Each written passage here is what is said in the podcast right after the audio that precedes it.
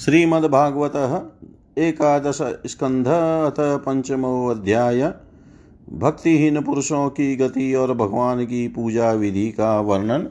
राजोवाच। भगवन्तं हरिं प्रायो न भजन्त्यात्मवित्तमा तेषामशान्तकामानां कानिष्ठा विजितात्मनां। चमस् उवाच।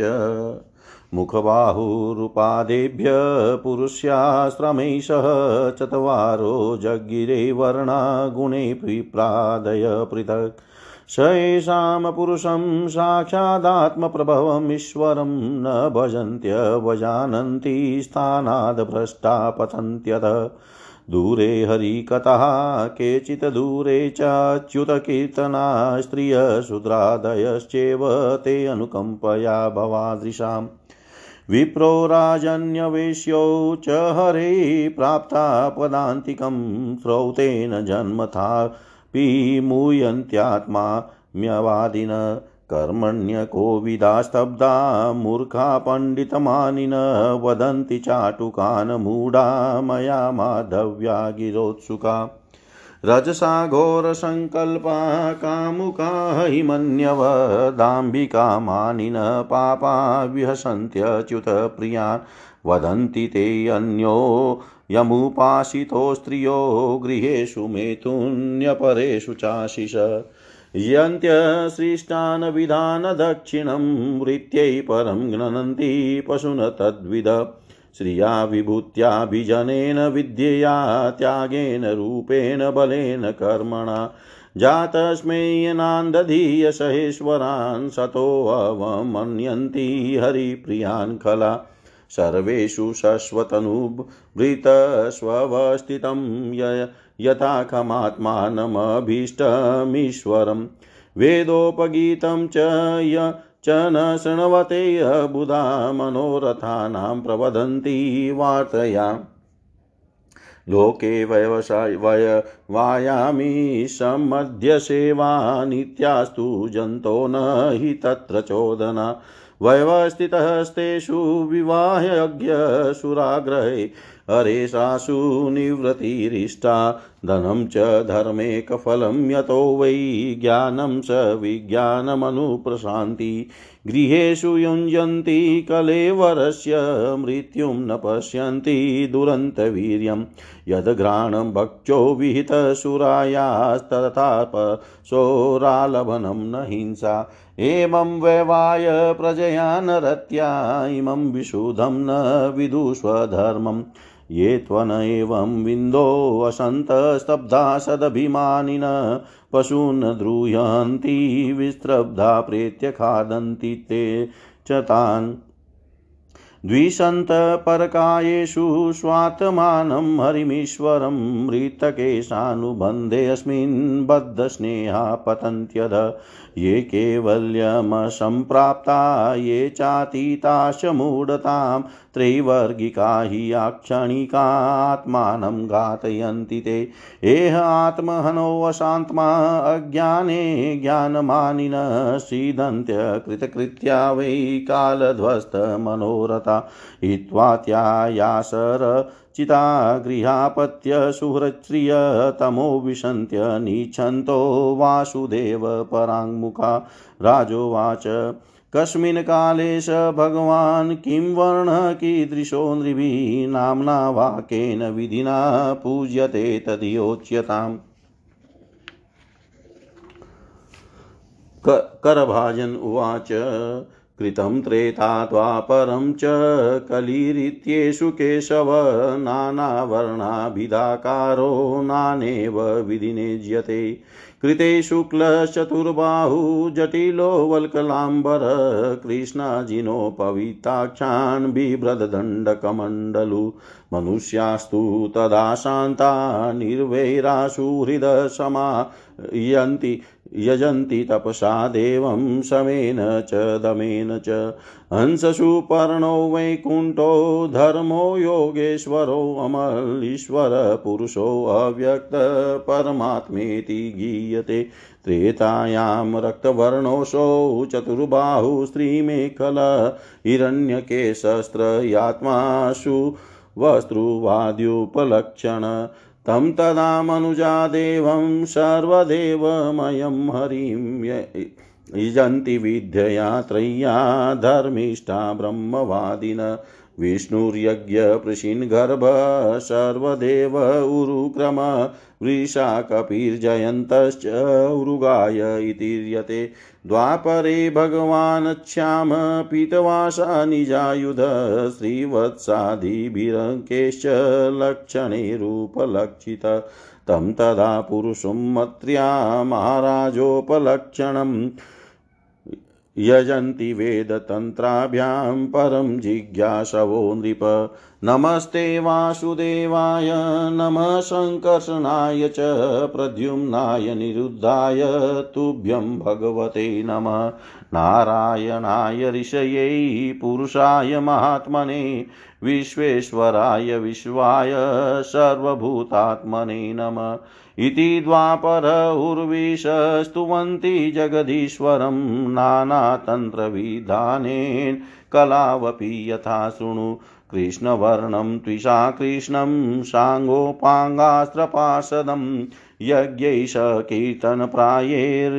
कीर्तनप्रायैर्यजन्ति सुमेधस ध्येय सदा परिवग्नमभीष्टदोहं तीर्थास्पदं शिवविरञ्चितनुतं शरण्यं भृत्यातिहं प्रणतपालभवाब्धिपोतं वंदे महापुरुषते चरणारविन्दम् त्यक्त्वा सुदुस्त्यज्य सुरेप्सितराज्यलक्ष्मीं धर्मिष्ठ आर्यवचसा यद्गादरण्यम्।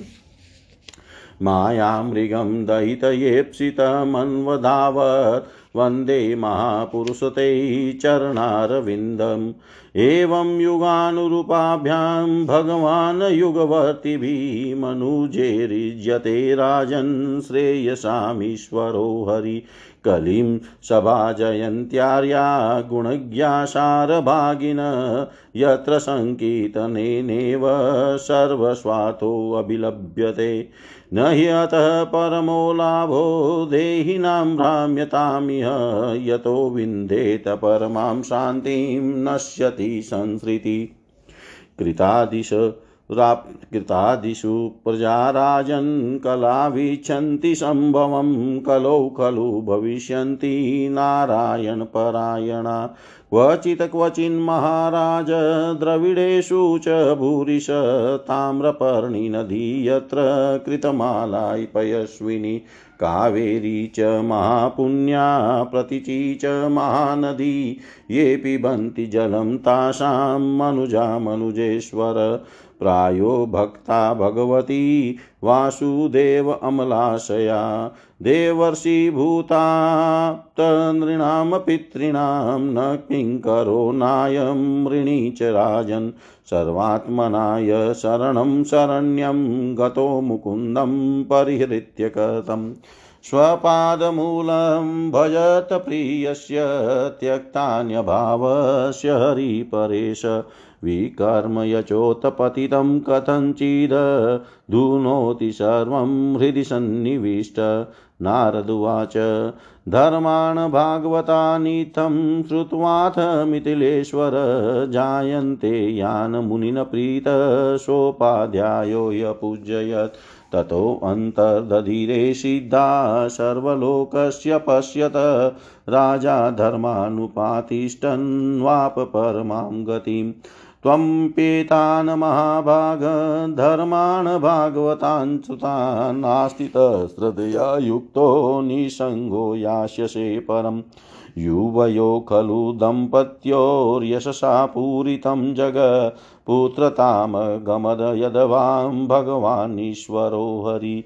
दर्शनालिङ्गनालापै शयनासनभोजने आत्मा वां पावितः कृष्णे पुत्रस्नेहं प्रकुर्वतो।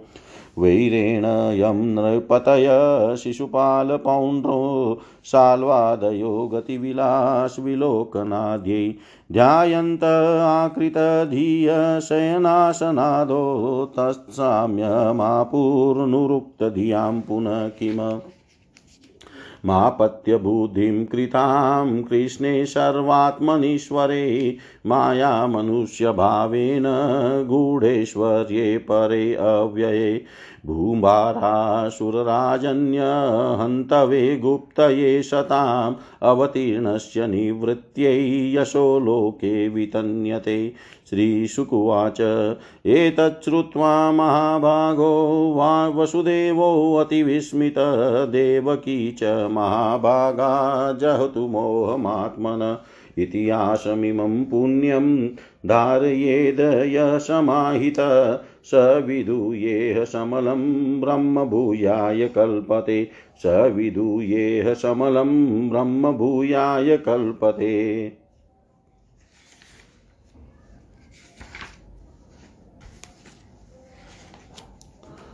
राजा निमि ने पूछा, योगीश्वरों, आप लोग तो श्रेष्ठ आत्मज्ञानी और भगवान के परम भक्त हैं। कृपा करके यह बतलाइए कि जिनकी कामनाएँ शांत नहीं हुई है लौकिक पारलौकिक भोगों की लालसा मिटी नहीं है और मन एवं इंद्रिय इंद्रिया भी वश में नहीं है, तथा जो प्राय भगवान का भजन भी नहीं करते, ऐसे लोगों की क्या गति होती है?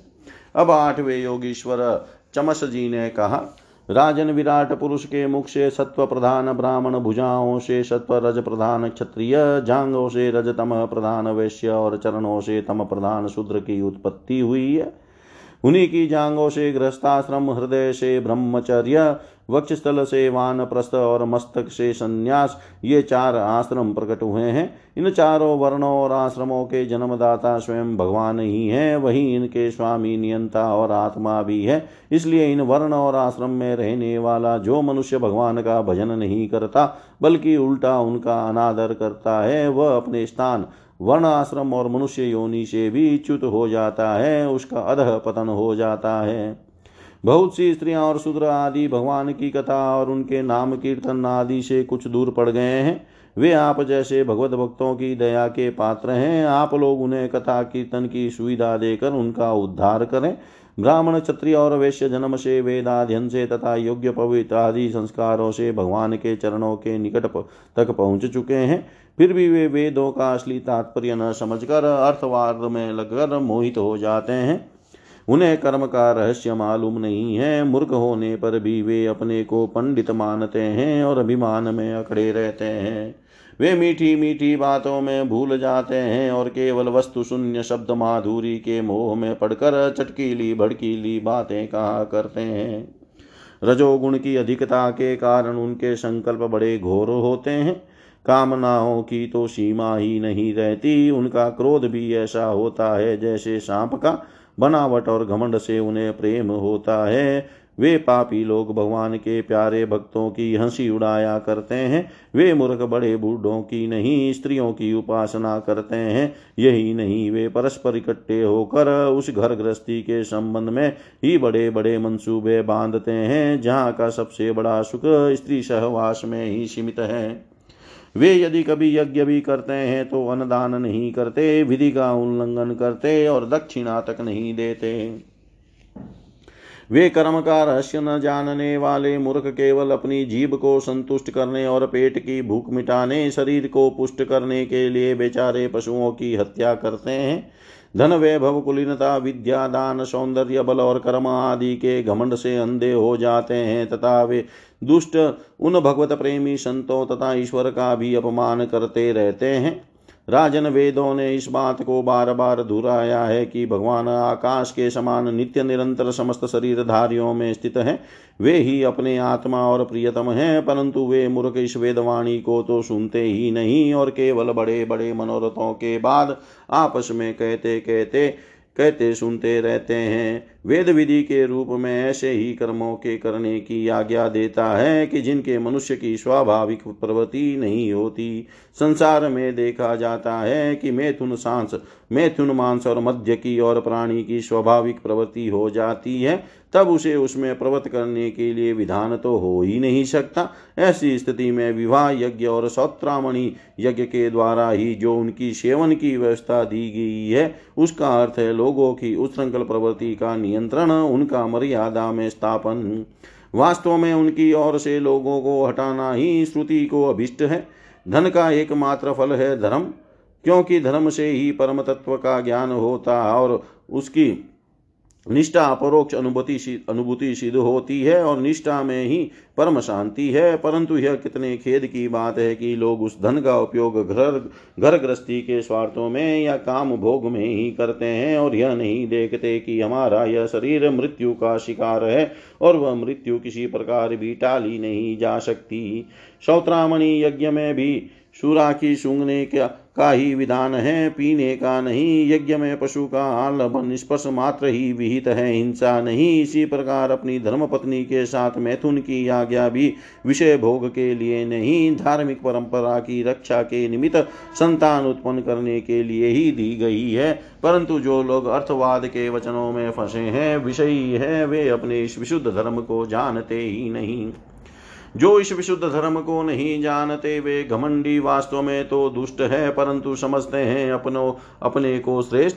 वे धोखे में पड़े हुए लोग पशुओं की हिंसा करते हैं और मरने के बाद वे पशु ही उन मारने वालों को खाते हैं। यह शरीर मृतक शरीर है, इसके संबंधी भी इसके साथ ही छूट जाते हैं। जो लोग इस शरीर से तो प्रेम की गांठ बाँध लेते हैं और दूसरे शरीर में रहने वाले अपने ही आत्मा एवं सर्वशक्तिमान भगवान से द्वेष करते हैं, उन मूर्खों का अध्यपतन निश्चित है। जिन लोगों ने आत्मज्ञान संपादन करके केवल्य मोक्ष नहीं प्राप्त किया है और जो पूरे पूरे मूड भी नहीं है वे अधूरे न इधर के हैं और न उधर के। वे अर्थ अर्थ धर्म काम इन तीनों पुरुषार्थों में फंसे रहते हैं। ए, एक क्षण के लिए भी उन्हें शांति नहीं मिलती।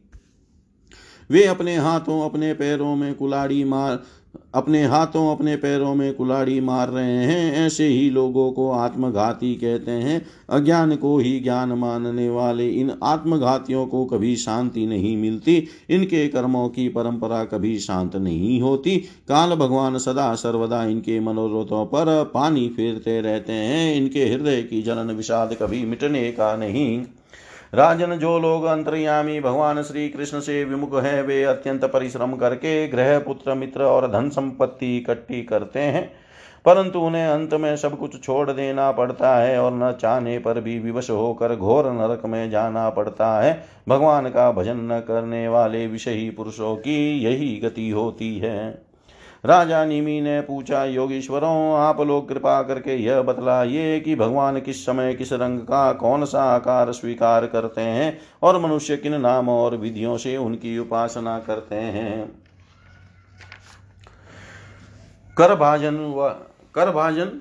अब नए योगेश्वर, कर भाजन जी ने कहा, राजन चार युग युग है, सत्य, त्रेता, द्वापर और कली। इन युगों में भगवान के अनेकों रंग, नाम और आकृतियाँ होती है। तथा विभिन्न विधियों से उनकी पूजा की जाती है। सत्ययुग में भगवान के श्री विग्रह का रंग होता है। श्वेत उनके चार भुजाएँ और सिर पर जटा होती है तथा वे वलकल का ही वस्त्र पहनते हैं। काले मृग का चर्म यज्ञोपवित, रुद्राक्ष की माला, दंड और कमंडल उदाहरण करते हैं। सत्ययुग के मनुष्य बड़े शांत, परस्पर वैर रहित, सबके हितेशी एवं समदर्शी होते हैं। वे लोग इंद्रियों और मन को वश में रखकर ध्यान रूप तपस्या के द्वारा सबके प्रकाशक परमात्मा की आराधना करते हैं। वे लोग हंस सुपर्ण वैकुंठ, धर्म, योगेश्वर, अमल, ईश्वर, पुरुष, अव्यक्त, परमात्मा आदि नामों के द्वारा भगवान के गुण, लीला आदि का गान करते हैं।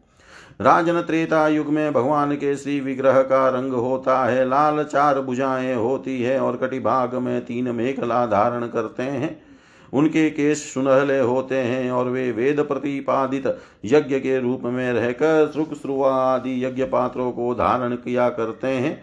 उस युग के मनुष्य अपने धर्म में बड़ी निष्ठा रखने वाले और वेदों के अध्ययन, अध्यापन में बड़े प्रवीण होते हैं। वे लोग ऋग्वेद, यजुर्वेद और साम वेद रूप वेद त्रही के द्वारा सर्वदेव स्वरूप देवादि देव भगवान श्री हरि की आराधना करते हैं। त्रेता युग में अधिकांश लोग विष्णु, यज्ञ गर्भ सर्वदेव उरुक्रम वृषा कपि जयंत और उरुगाय आदि नामों से उनके गुण और लीला आदि का कीर्तन करते हैं। राजन द्वापर युग में भगवान के श्री विग्रह का रंग होता है सांवला। वे पिताम्बर तथा शंख चक्र गदा आदि अपने आयुध धारण करते हैं। वक्ष स्थल पर श्री वत्स का चिन्ह भृगुलता कौस्तुभमणि आदि लक्षणों से वे पहचाने जाते हैं। राजन उस समय जिज्ञासु मनुष्य महाराजों के चिन्ह, छत्र, चंवर आदि से युक्त परम पुरुष भगवान की वेदिक और तांत्रिक विधि से आराधना करते हैं। वे लोग इस प्रकार भगवान की स्तुति करते हैं। हे ज्ञान स्वरूप भगवान वासुदेव एवं क्रिया शक्ति रूप संकर्षण, हम आपको बार बार नमस्कार करते हैं। भगवान प्रद्युम्न और अनिरुद्ध के रूप में हम आपको नमस्कार करते हैं। ऋषि नारायण, महात्मा नर, विश्वेश्वर, विश्व रूप और सर्वभूतात्मा भगवान को हम नमस्कार करते हैं। राजन द्वापर युग में इस प्रकार लोग जगदीश्वर भगवान की स्तुति करते हैं। अब कल युग में अनेक तंत्रों के विधि विधान से भगवान की जैसी पूजा की जाती है, उसका वर्णन सुनो। कलयुग में भगवान का श्री विग्रह होता है कृष्ण वर्ण काले रंग का, जैसे नीलम मणि से उज्जवल कांति धारा निकलती रहती है, वैसे ही उनके अंग की छटा भी उज्जवल होती है। वे हृदय आदि, अंग कौस्तुभ आदि, उपांग सुदर्शन आदि, अस्त्र और सुनंद प्रभृति पार्षदों से संयुक्त रहते हैं। कलयुग में श्रेष्ठ बुद्धि संपन्न पुरुष ऐसे यज्ञों के द्वारा उनकी आराधना करते हैं, जिनमें नाम, गुण, लीला आदि के कीर्तन की प्रधानता रहती है। वे लोग भगवान की स्तुति इस प्रकार करते हैं, प्रभु, आप शरणागत रक्षक हैं। आपके चरणार विंद सदा सर्वदा ध्यान करने योग्य माया, मोह के कारण होने वाले, सांसारिक पराजयों का अंत कर देने वाले, तथा भक्तों की समस्त अभिष्ट वस्तुओं का दान करने वाले कामधेनु स्वरूप हैं। वे तीर्थों को भी तीर्थ बनाने वाले स्वयं परम तीर्थ स्वरूप हैं। शिव, ब्रह्मा आदि बड़े बड़े देवता उन्हें नमस्कार करते हैं और चाहे जो कोई उनकी शरण में आ जाए, उसे स्वीकार कर लेते हैं। सेवकों की समस्त आरती और विपत्ति के नाशक तथा संसार सागर से पार जाने के लिए जहाज़ है। महापुरुष में आपके उन्हीं चरणार विंदों की वंदना करता हूँ। भगवान आपके चरण कमलों की महिमा कौन कहे? राम अवतार में अपने पिता दशरथ जी के वचनों से देवताओं के लिए भी वांछनीय और दुस्त्यज राज्य लक्ष्मी को छोड़कर आपके चरण कमल वन वन घूमते फिरे। सचमुच आप धर्म निष्ठता की सीमा है और महापुरुष अपनी प्रेस सीता जी के चाहने पर जानबूझकर आपके चरण कमल माया अमृत के पीछे दौड़ते रहे, सचमुच आप प्रेम की सीमा है, प्रभो मैं आपके उन्हीं चरणों की वंदना करता हूँ। राजन, इस प्रकार विभिन्न युगों के लोग अपने अपने युग के अनुरूप नाम रूपों द्वारा विभिन्न प्रकार से भगवान की आराधना करते हैं। इसमें संदेह नहीं कि धर्म, अर्थ, काम, मोक्ष सभी पुरुषार्थों के एकमात्र स्वामी भगवान श्री हरि ही हैं। कलि युग में केवल संकीर्तन से ही सारे स्वार्थ और परमार्थ बन जाते हैं। इसलिए इस युग का नाम का गुण जानने वाले सारग्राही श्रेष्ठ पुरुष कलयुग की बड़ी प्रशंसा करते हैं, इससे बड़ा प्रेम करते हैं। देहाभिमानी जीव संसार चक्र में अनादि काल से भटक रहे हैं। उनके लिए भगवान की लीला, गुण और नाम के कीर्तन से बढ़कर और कोई परम लाभ नहीं है, क्योंकि इससे संसार में भटकना मिट जाता है और परम शांति का अनुभव होता है। राजन सत्युग त्रेता और द्वापर की प्रजा चाहती है कि हमारा जन्म कलयुग में हो, क्योंकि कलयुग में कहीं कहीं भगवान नारायण के शरणागत उन्हीं के आश्रम में रहने वाले बहुत से भक्त उत्पन्न होंगे। महाराज विदेह कलयुग में द्रविड़ देश में अधिक भक्त पाए जाते हैं, जहाँ ताम्रपर्णी, कृतमाला पयस्विनी परम पवित्र कावेरी, महानदी और प्रतिची नाम की नदियाँ बहती हैं। राजन जो मनुष्य इन नदियों का जल पीते हैं, प्राय उनका अंतकरण शुद्ध हो जाता है और वे भगवान वसुदेव के, वासुदेव के भक्त हो जाते हैं। राजन जो मनुष्य यह करना बाकी है, वह करना आवश्यक है। इत्यादि कर्म वासनाओं का अथवा भेद बुद्धि का परित्याग करके सर्वात्म भाव से शरणागत वत्सल प्रेम के वरदानी भगवान मुकुंद की शरण में आ गया है। वह देवताओं ऋषियों, पितरों, प्राणियों, कुटुंबियों और अतिथियों के ऋण से उऋण हो जाता है। वह किसी के अधीन, किसी का सेवक, किसी के बंधन में नहीं रहता। जो प्रेमी भक्त अपने प्रियतम भगवान के चरण कमलों का अनन्य भाव से दूसरी भावनाओं, आस्थाओं, वृत्तियों और प्रवृत्तियों को छोड़कर भजन करता है, उससे पहली बात तो यह है कि पाप कर्म होते ही नहीं, परंतु यदि कभी किसी प्रकार हो भी जाए तो परम पुरुष भगवान श्री हरि उसके हृदय में बैठकर वह धो बहा देते और उसके हृदय को शुद्ध कर देते हैं। नारद जी कहते हैं, वसुदेव जी मिथिला नरेश राजा नीमी, नौ योगीश्वरों से इस प्रकार भागवत धर्मों का वर्णन सुनकर बहुत ही आनंदित हुए। उन्होंने अपने ऋत्विज और आचार्यों के साथ ऋषभ नंदन नव योगीश्वरों की पूजा की। इसके बाद सब लोगों के सामने ही वे सिद्ध अंतर ध्यान हो गए।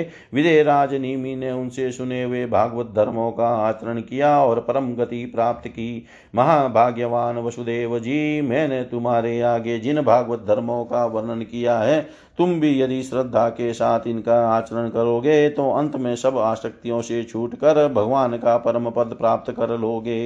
वसुदेव जी तुम्हारे और देवकी के यश से तो सारा जगत भरपूर हो रहा है, क्योंकि सर्वशक्तिमान भगवान श्री कृष्ण तुम्हारे पुत्र के रूप में अवतीर्ण हुए हैं।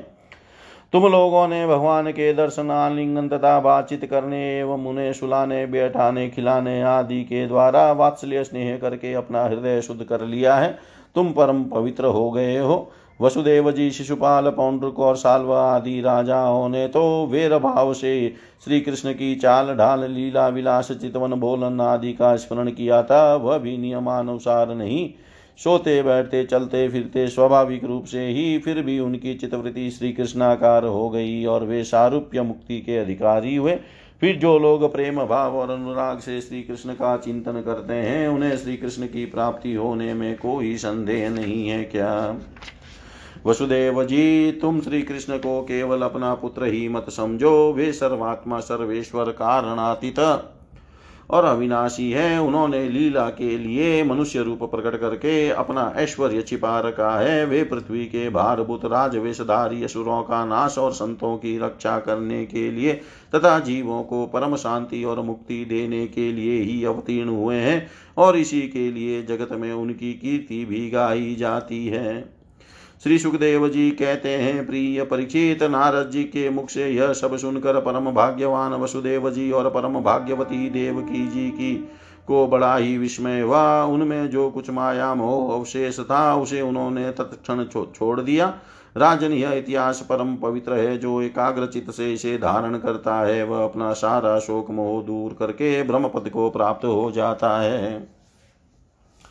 इति श्रीमद्भागवते महापुराणे पारमहंस्यां सहितायाम् एकादशस्कन्धे पञ्चमोऽध्याय सर्वं श्रीशां सदाशिवार्पणम् अस्तु। ॐ विष्णवे नम, ॐ विष्णवे नम, ॐ विष्णवे नमः। श्रीमद्भागवतः एकादश अथ षष्ठोऽध्याय देवताओं की भगवान से स्वधाम सिधारने के लिए प्रार्थना तथा यादवों को प्रवास क्षेत्र जाने की तैयारी करते देखकर उद्धव का भगवान के पास आना। श्री सुकुवाच, अत ब्रह्मात्मजै देवी प्रजैशेरावृतोऽभ्यगात् भवश्च भूतभव्येशो ययो भूतगणैवृत इन्द्रो मरुद्भिः भगवानादित्या वश्वो अश्विनो ऋभवो अङ्गिरसो रुद्रा विश्वेशाद्याश्च देवता। गन्धर्वाप्सरसो नागाशिदचारन् गुह्यका ऋषय पितरश्चैव स विद्याधरकिन्नरा। द्वारकामुपसञ्जग्मु सर्वे कृष्णदृक्षव वपुषायेन भगवान् नरलोकमनोरम यशोवितेने लोकेषु सर्वलोकमलापहम्। तस्यां विभ्राजमानायां समृद्धायां महदिभिव्यचक्षता वितृप्ताक्षा कृष्णमद्भुतदर्शनं स्वगौध्यानो पगैमाल्येच्छादयन्तो यदुत्तमं गिभिश्चित्रपदार्थाभिस्तुष्टुवु देवा ऊचु नतास्मतेनाथ पादारविन्दं बुधीन्द्रयमाण मनोवचोभिः यचिन्त्य ते अन्तहृदि भावयुक्तैर्मुमुक्षुभिः कर्ममयो रूपाशात् त्वं मायया त्रिगुणायात्मनि दुर्विभाव्यं व्यक्तं सृजस्य वशिलुं पशि तद्गुणस्त नेते भवानजितः कर्माभिरज्यते वै यतः सुखे अवयवीते विरतोऽनवद्य शुद्धिर्निणां न तु तथेज्य दुराशयानां विद्याश्रुताध्यन ध्यनदानतपः क्रियाभिः सत्त्वात्मनां वृषभ ते यशसि प्रवृध सच्छ्रयद्या श्रवणसंवृतया यथा स्यात्। स्यानस्त्वाङ्घ्रीभू सुभाषय धूमकेतु क्षेमाय यो नो यो मुनिभिराद्रहृदो यः सात्वते संविभूतय आत्मवद्भिव्यूहे अचितः शवनश स्वरति क्रमाय यश्चिन्तयते प्रयतपाणिभिर द्वराग्नौ त्रय्या निरुक्तविधिनेश हविर्गृहीत्वाध्यात्मयोग उत योगिभिरात्ममायां जिज्ञासुभिः परमभागवते परिष्ठ पर्युष्टया तव विभो वनमालयेयं संस्पर्धिनी भगवती प्रतिपत्नी वच्री यः सुप्रणितमय मु याहर्णमाददन्नो भूयात् सङ्ग्राही शुभाशय धूमकेतु केतु स्त्रीविक्रमयुत स्त्रीपतत्पताको यस्ते भयाभयकरो असुरदेव चम्वो स्वर्गाय साधुषु खलेष्वितराय भूमन् पादपुनातु भगवन् भजतामघं न। नश्योतगाव इव यस्य वशे भवन्ति ब्रह्मादयस्तनुभृतो मिथुरर्ध्यमाना। कालस्य ते प्रकृतिपुरुषयो परस्य संनस्तनोतु चरणपुरुषोत्तमस्य। अस्यासि हेतुहृदयस्थितिः संयमाना। अव्यक्तजीवमहतामपि कालमाहु सोऽयं त्रीणि तृणाभिरखिलापचये प्रवृतः कालो गभीररयौतमपुरस्त्वं त्वतः पुमान् समधिगम्य यया स्ववीर्यं दते महान्तमिव गर्भममोघवीर्यः। सोऽयं तयानुगत आत्मन आण्डकोशं हेमं ससज बहिरावणैरुपेतम् ततस्तुश्च जगतश्च भवानधीशो यन्माययोऽथ गुणविक्रययोपनीतान् अर्थाजुषनपि हसि कल्पतेन लिप्तो ये अन्येष्वतः परिहितादपि बिभेति स्म। स्मायावलोकलवदसितभावहारी भ्रूमण्डलप्रहितसौरतमन्त्रसौण्ढै पत्न्यस्तु षोडशसहस्रमनङ्गबाणैर्यस्येन्द्रियं विमथितुं करणेन विभ्य विभ्यस्तवामृतकथोदवः स्त्रीलोक्या पादावनेजसरितशमलानि हन्तुम् आनुस्रवं श्रुतिभिरङ्घ्रिजङ्गमसङ्गैस्तितद्वयं शुचि सदस्त उपस्पर्शयन्ति बादरायणीरुवाच इत्यभिष्टुय विबुधैः शेषशतधृतिहरिम् अभ्यभाषत गोविन्दं प्रणम्याम्बरमाश्रित ब्रह्मोवाच। भूमे भारावतारय अवताराय पुरा विज्ञापितः प्रभो। त्वमस्माभिरशेषात्मस्तथैवोपपादितं धर्मश्च स्थापितः सत्सु सत्यसन्देषु वै त्वया। कीर्ति च दीक्षु विक्षिप्ता सर्वलोकमलापः अवतीर्य यदोर्वंशे बिभ्रदरूपमनुत्तमं कर्माण्युधाम वृत्तानि हिताय जगतो कृता यानि ते चरितानि स मनुष्या साधव कलो शृण्वन्त कीर्तयन्तश्च तरिष्यन्त्यञ्जसा तम। यदुवंशोऽवतीर्णस्य भवत पुरुषोत्तम सरचतं व्यतीताय पञ्चविंशाधिकं प्रभो। नाधुनां ते अखिलाधारं देवकार्यावशेषितं कूलं च विप्रशापेन नष्टप्रायं भूदितं ततः स्वधाम परमं विशस्व यदि मन्यसे संलोकाकपालान् न पाहि वैकुण्ठकिङ्करान्। श्रीभगवानुवाच, अवधारितमेतन्मे यदात विबुधेश्वर कृतं व कार्यमखिलं भूमे भारोऽवतारित तदिदं यादवकुलं वीर्यशौर्यश्रियोद्धतं लोकं जिगृक्षदरुद्धं मे वेलयेव महार्णव। यदत्यसंहृत्यदृप्तानां यदूनां विपुलं कुलं घन्तास्मयेनेन लोकोऽयमुद्वेलेन विनङ्क्ष्यति। इदानीं नाशारब्धकुलस्य द्विजशापत यास्यामि भवनं भ्रमणेत दन्ते तवानग श्रीशुकुवाच। इत्युक्तो लोकनाथेन स्वयम्भू प्रणिपत्यतमः, स देवगणे देव स्वधाम सम्पद्यत। अथ तस्यां महोत्पातान् द्वारवत्यां समुत्थितान्, विलोकय भगवानाः यदुवृद्धान् समागतान्। श्रीभगवानुवाच।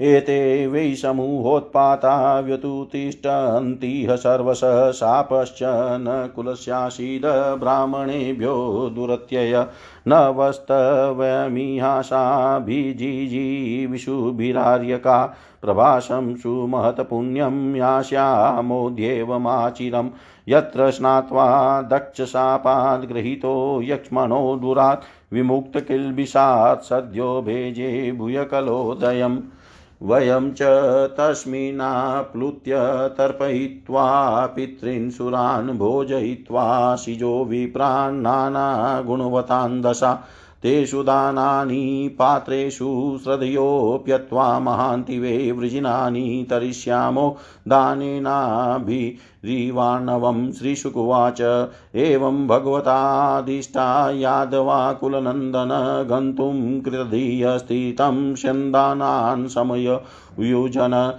तनिरीक्षयोद्भव तद् तनिरीक्षयोद्धवो राजन् श्रुत्वा भगवतोदितं दृष्टवारिष्टानि घोराणि नित्यं कृष्णमनुव्रतः विविक्त उपसङ्गम्य जगतामीश्वरेश्वरं प्रणम्य शिरसा पादो प्राञ्जलिस्तमभाषत उद्धवाच देवदेवेश योगेश पुण्यश्रवणकीर्तन संहृत्ये ततः कूलं नूनं लोकं सन्त्यक्ष्यते भवान्।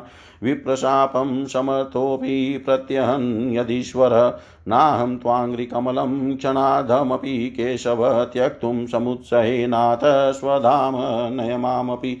तव विक्रीडितं कृष्णनृणां परममङ्गलं कर्णपीयूषमास्वाद्य त्यजन्त्यन्यस्पृहां जन।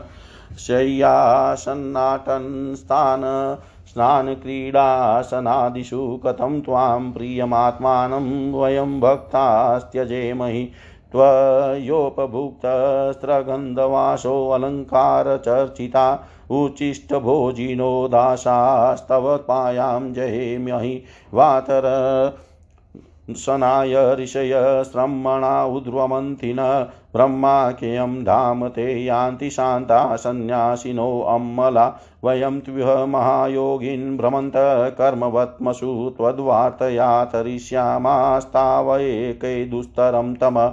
स्मरन्त कितयन्तस्ते कृतानि गदितानि च।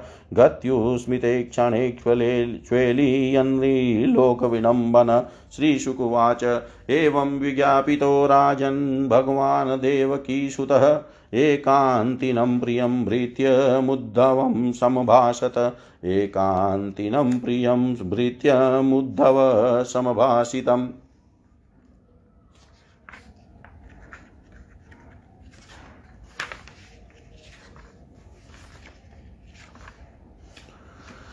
श्री सुखदेव जी कहते हैं, परीक्षित, जब देव ऋषि नारद वसुदेव जी को उपदेश करके चले गए, तब अपने पुत्र सनकादि को देवताओं और प्रजापतियों के साथ ब्रह्मा जी भूतगणों के साथ, सर्वेश्वर महादेव जी और मरुदगणों के साथ देवराज इंद्र द्वारका नगरी में आए। साथ ही सभी आदित्य गण आठों वसु अश्वनी कुमार, रिभु, अंगिरा के वंशज, ऋषि, ग्यारह रुद्र विश्वेदेव साध्यगण गंधर्व अप्सराएँ नाग सिद्ध चारण गुह्यक ऋषि पितर विद्याधर और किन्नर भी वहाँ पहुँचे।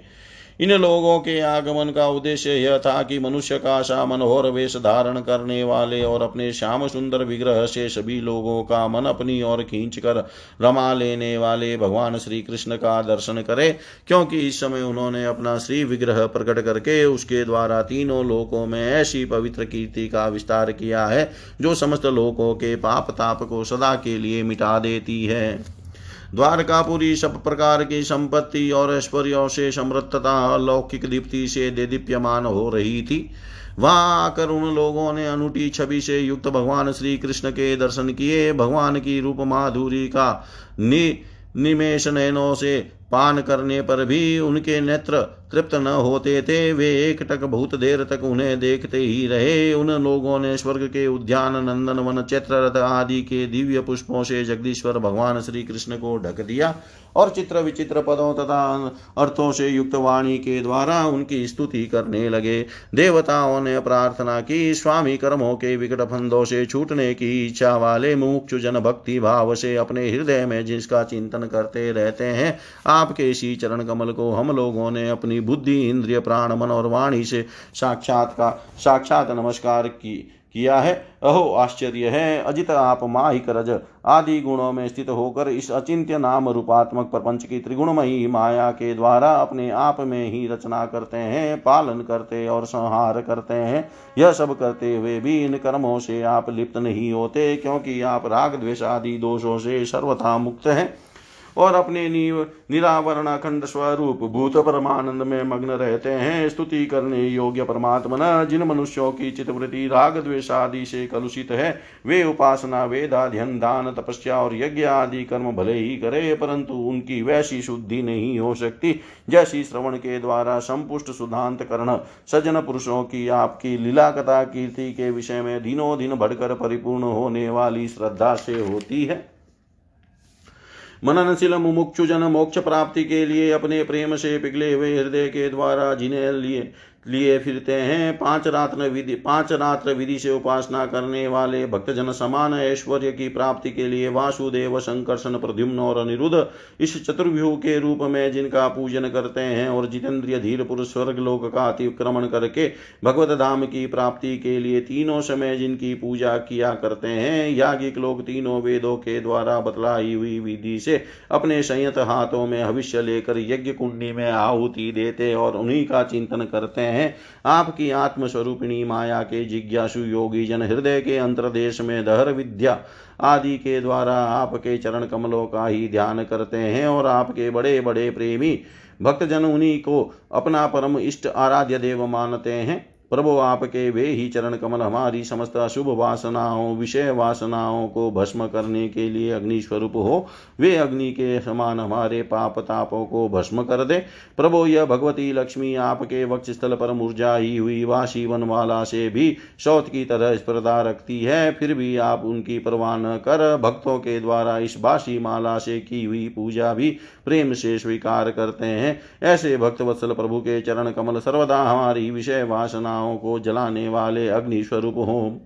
अनंत वामनावतार में दैत्यराज बलि की दी हुई पृथ्वी को नापने के लिए जब आपने अपना पग उठाया था और वह सत्यलोक में पहुँच गया था तब यह ऐसा जान पड़ता था, मानो को ही बहुत बड़ा विजय ध्वज हो। ब्रह्मा जी के पखारने के बाद उससे गिरती हुई गंगा जी की जल की तीन धाराएँ ऐसी जान पड़ती थी, मानो उसमें लगी हुई तीन पताकाएँ फहरा रही हो। उसे देख कर असुरों की सेना भयभीत हो गई थी और देव सेना निर्भय। आपका वह चरण कमल साधु स्वभाव पुरुषों के लिए, आपके धाम वैकुंठ लोक की प्राप्ति का और दुष्टों के लिए अधोगति का कारण है। भगवान, आप का वही पाद पद्म हम भजन करने वालों के सारे पाप तो आप दो दें ब्रह्मा आदि जितने भी शरीरधारी हैं, वे सत्व रजतम इन तीनों गुणों के परस्पर विरोधी त्रिविध भावों की टक्कर से जीते मरते रहते हैं। वे सुख दुख के थपेड़ों से बाहर नहीं हैं और ठीक वैसे ही आपके वश में हैं, जैसे नथे हुए बैल अपने स्वामी के वश में होते हैं। आप उनके लिए भी काल स्वरूप हैं, उनके जीवन का आदि मध्य और अंत आपके ही अधीन है। इतना ही नहीं, आप प्रकृति और पुरुष से भी परे स्वयं पुरुषोत्तम है। आपके चरण कमल हम लोगों का कल्याण करे। प्रभो, आप इस जगत की उत्पत्ति स्थिति और प्रलय के परम कारण हैं, क्योंकि शास्त्रों ने ऐसा कहा है कि आप प्रकृति, पुरुष और महतत्व के भी के भी नियंत्रण करने वाले काल हैं। शीत, ग्रीष्म और वर्षा काल रूप तीन नाभियों वाले संवत्सर के रूप में सबको क्षय की ओर ले जाने वाले काप, काल ही आप ही हैं। आपकी गति अबाध और गंभीर है। आप स्वयं पुरुषोत्तम हैं। यह पुरुष आपसे शक्ति प्राप्त करके अमोघ वीर्य हो जाता है। और फिर माया के साथ संयुक्त होकर विश्व के महतत्व रूप गर्भ का स्थापन करता है। इसके बाद वह महतत्व त्रिगुणमयी माया का अनुसरण करके पृथ्वी, जल, तेज, वायु, आकाश, अहंकार और मन रूप सात आवरणों, परतों वाले ईश्वण वर्ण ब्रह्मांड की रचना करता है। इसलिए ऋषिकेश, आप समस्त चराचर जगत के अधीश्वर हैं। यही कारण है कि माया की गुण विषमता के कारण बनने वाले विभिन्न पदार्थों का उपभोग करते हुए भी आप उनमें लिप्त नहीं होते। यह केवल आपकी ही बात है। आपके अतिरिक्त दूसरे तो स्वयं उनका पर त्याग करके भी उन विषयों से डरते रहते हैं। सोलह हज़ार से अधिक रानियाँ आपके साथ रहती है। वे सब अपनी अपनी मंद मंद मुस्कान और तिरछी चितवन से युक्त मनोहर भवों के इशारों से और सुरतालापों से प्रौढ़ समूह काम बाण चलाती है और काम कला की विविध रीतियों से आपका मन आकर्षित करना चाहती है। परंतु फिर भी वे अपने परिपुष्ट काम बाणों से आपका मन तनिक भी न डिगा सकी, वे असफल ही रही। आपने त्रिलोकी की पाप राशि को धो बहाने के लिए दो प्रकार की पवित्र नदियाँ बहा रखी है। एक तो आपकी अमृतमयी लीला से भरी कथा नदी और दूसरी आपके पाद प्रक्षालन से, के जल से भरी गंगा जी। अतः सत्संग सेवी विवेकी जन कानों के द्वारा आपकी कथा नदी में और शरीर के द्वारा गंगा जी में गोता लगाकर दोनों ही तीर्थों का सेवन करते हैं और आ, और अपने पाप ताप मिटा देते हैं। श्री सुखदेव जी कहते हैं परीक्षित समस्त देवता और भगवान शंकर के साथ ब्रह्मा जी ने इस प्रकार भगवान की स्तुति की। इसके बाद वे प्रणाम करके अपने धाम में जाने के लिए आकाश में स्थित होकर भगवान से इस प्रकार कहने लगे। ब्रह्मा जी ने कहा, सर्वात्मन प्रभो, पहले हम लोगों ने आपसे अवतार लेकर पृथ्वी का भार उतारने के लिए प्रार्थना की थी। सो वह काम आपने हमारी प्रार्थना के अनुसार ही यथोचित रूप से पूरा कर दिया। आपने सत्यपरायण साधु पुरुषों के कल्याणार्थ धर्म की स्थापना भी कर दी और दसों दिशाओं में ऐसी कीर्ति फैला दी, जिसे सुन सुनाकर सब लोग अपने मन का मेल मिटा देते हैं। आपने यह सर्वोत्तम रूप धारण करके यदुवंश में अवतार लिया और जगत के हित के लिए उदारता और पराक्रम से भरी उन्हें को लीलाएँ की। प्रभो कलयुग में जो साधु स्वभाव मनुष्य आपकी इन लीलाओं का श्रवण कीर्तन करेंगे, वे सुगमता से ही सज्ञान ज्ञान रूप अंधकार से पार हो जाएँगे। पुरुषोत्तम सर्वशक्तिमान प्रभो, आपको यदुवंश में अवतार ग्रहण के लिए किए एक सौ पच्चीस वर्ष बीत गए हैं। सर्वाधार अब हम लोगों का ऐसा कोई काम बाकी नहीं है, जैसी जिसे पूर्ण करने के लिए आपके यहाँ रहने की आवश्यकता हो। ब्राह्मणों के साप के कारण आपका यह कुल भी एक प्रकार से नष्ट हो ही चुका है। इसलिए वैंकुटनाथ यदि आप उचित समझे तो अपने परम धाम में पधारिए और अपने सेवक हम लोकपालों का तथा हमारे लोकों का पालन पोषण कीजिए। भगवान श्री कृष्ण ने कहा ब्रह्मा जी, आप जैसा कहते हैं, मैं पहले से ही वैसा निश्चय कर चुका हूँ। मैंने आप लोगों का सब काम पूरा करके पृथ्वी का भार उतार दिया, परंतु अभी एक काम बाकी है। वह यह कि यदुवंशी बल विक्रम, वीरता, सूरता और धन संपत्ति से उन्मत हो रहे हैं। ये सारी पृथ्वी को ग्रस लेने पर तुले हुए हैं। इन्हें मैंने ठीक वैसे ही रोक रखा है, जैसे समुद्र को उनके तट की भूमि। यदि मैं घमंडी और उश्रृंखल यदुवंशियों का यह विशाल वंश नष्ट किए बिना ही चला जाऊँगा तो ये सब मर्यादा का उल्लंघन करके सारे लोगों का संहार कर डालेंगे। निष्पाप ब्रह्मा जी, अब ब्राह्मणों के साप से इस वंश का नाश प्रारंभ हो चुका है। इसका अंत हो जाने पर मैं आपके धाम में होकर जाऊँगा। श्री सुखदेव जी कहते हैं परीक्षित जब अखिल लोकाधिपति भगवान श्री कृष्ण ने इस प्रकार कहा, तब ब्रह्मा जी ने उन्हें प्रणाम किया और देवताओं के साथ वे अपने धाम को चले गए। उनके जाते ही द्वारकापुरी में बड़े बड़े अपशकुन बड़े बड़े उत्पात उठ खड़े हुए। उन्हें देखकर यदुवंश के बड़े बूढ़े भगवान श्री कृष्ण के पास आए। भगवान श्री कृष्ण ने उनसे यह बात कही। भगवान श्री कृष्ण ने कहा, गुरुजनों, आजकल द्वारका में जिधर देखिए, उधर ही बड़े बड़े अपशकुन और उत्पात हो रहे हैं। आप लोग जानते ही हैं कि ब्राह्मणों ने हमारे वंश को ऐसा साप दे दिया है, जिसे टाल सकना बहुत ही कठिन है। मेरा ऐसा विचार है कि यदि हम लोग अपने प्राणों की रक्षा चाहते हो तो हमें यहाँ नहीं रहना चाहिए। अब विलंब करने की आवश्यकता नहीं है। हम लोग आज ही परम पवित्र प्रभास क्षेत्र के लिए निकल पड़े।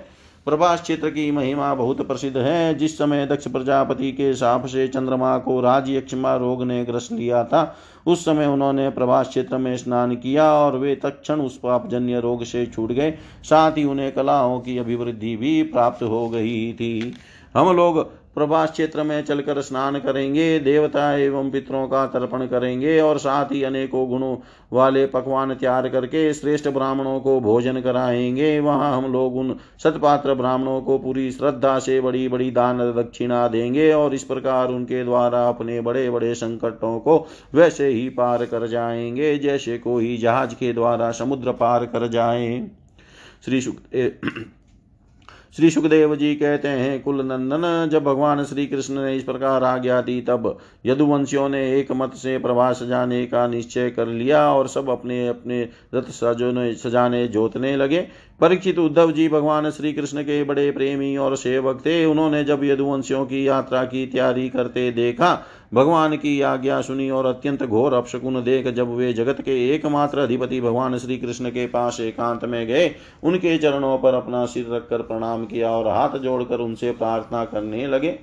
उद्धव जी ने कहा, योगेश्वर, आप देवादि देवों के भी अधीश्वर हैं। आपकी लीलाओं के श्रवण कीर्तन से जीव पवित्र हो जाता है। आप सर्वशक्तिमान परमेश्वर हैं, आप चाहते तो ब्रह्मा जी के साप को मिटा सकते थे, परंतु आपने वैसा किया नहीं। इससे मैं यह समझ गया कि अब आपका यदुवंश का संहार करके इससे समेट कर अवश्य ही इस लोक का परित्याग कर देंगे। परंतु घुंघराली अलकों वाले श्याम सुंदर, मैं आधे क्षण के लिए भी आपके चरण कमलों के त्याग की बात सोच भी नहीं सकता। मेरे जीवन सर्वस्व मेरे स्वामी, आप मुझे भी अपने धाम में ले चलिए।